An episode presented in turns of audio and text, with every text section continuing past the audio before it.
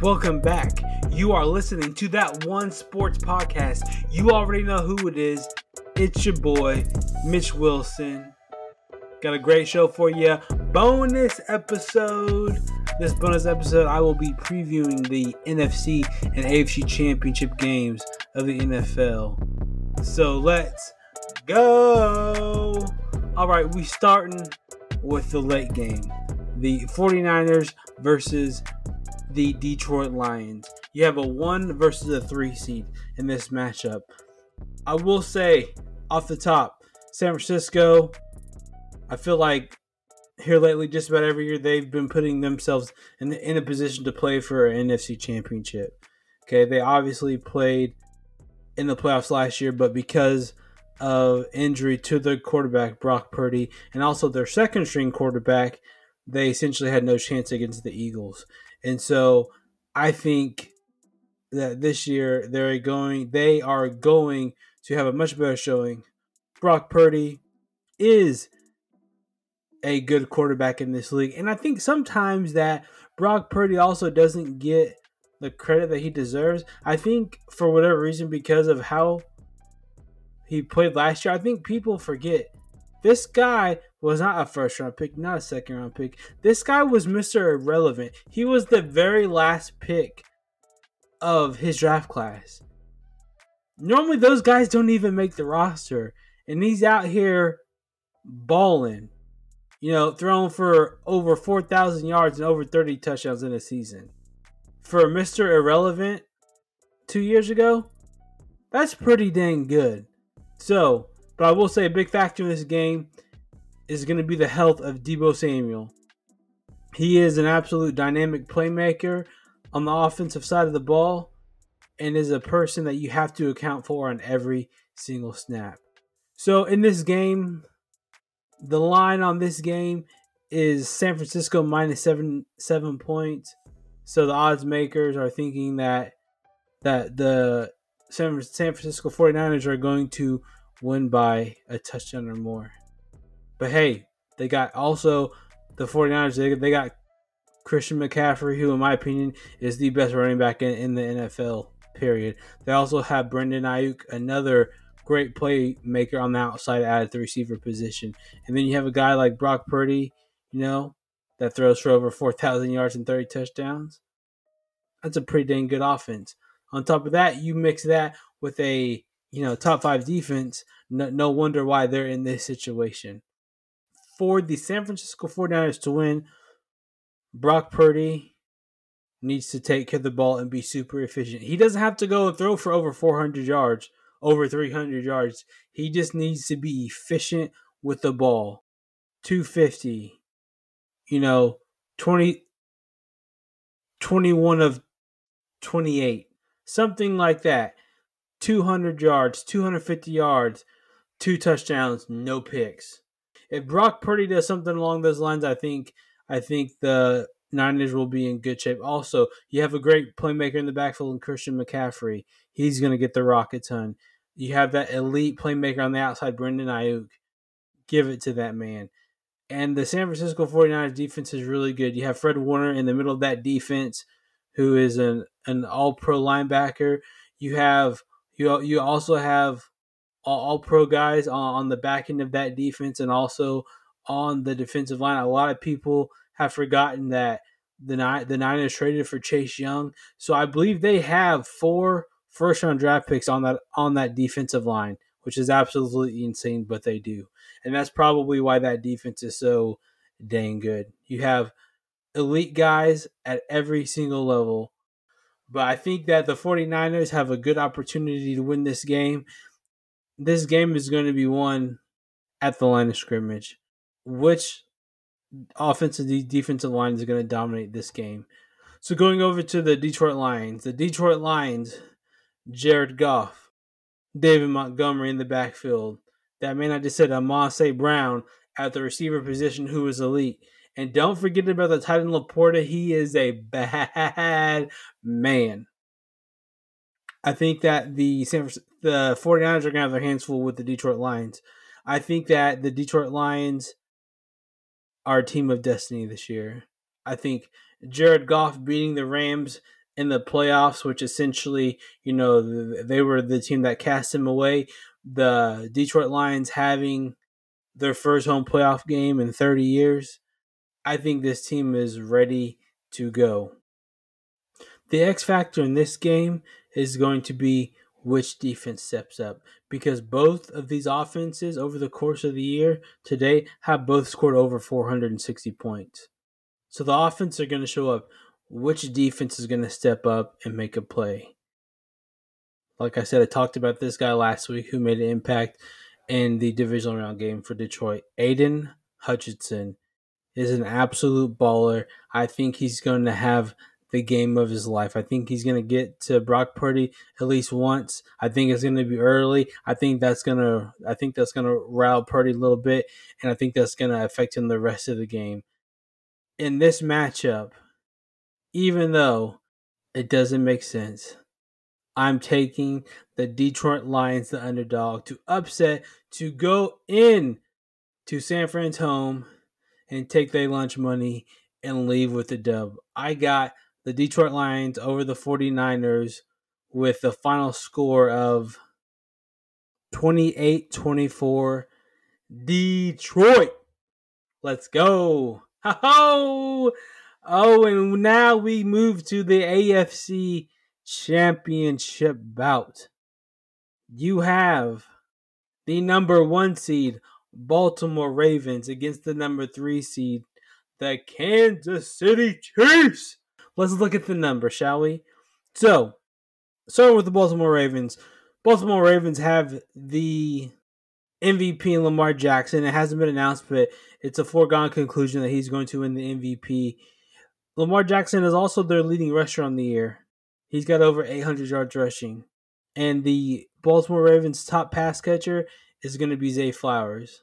I will say he is our top pass catcher, but I think Isaiah Likely is absolutely dangerous, and I believe they will also be getting back Mark Andrews in this game, who is who when is healthy is one of the best tight ends in the league.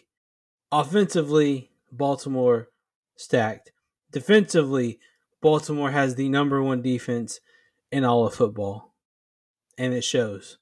You go and look and they're only they have only given up 280 points the whole year.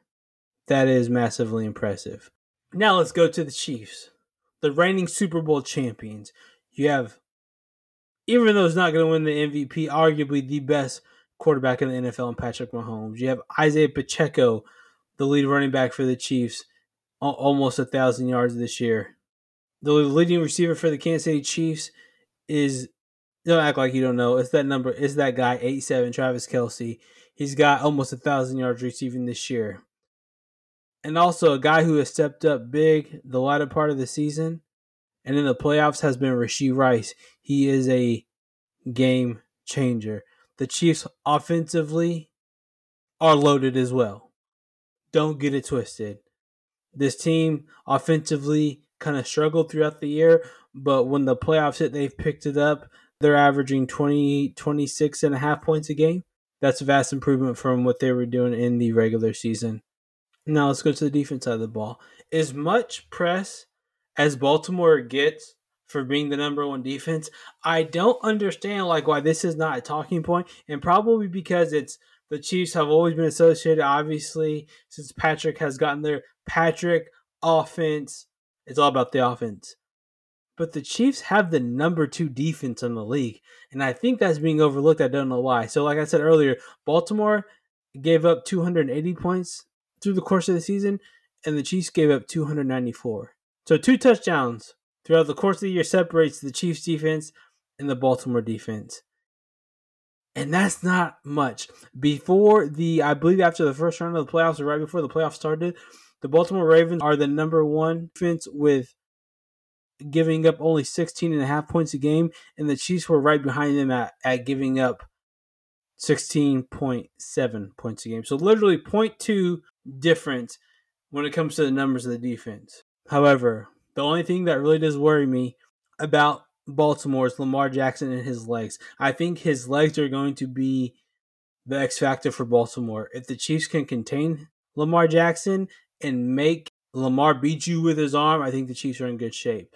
But if they are out there letting him just run a buck all over the field, it's going to be a long day. Because I think Lamar Jackson, as a, as great of an athlete he is, I think he's a great athlete. I think if if you make him beat you with his arm, he's least likely to do so. He's definitely gotten better, but in my opinion, Lamar Jackson is a good thrower of the football. He's very good when he throws to the middle of the field.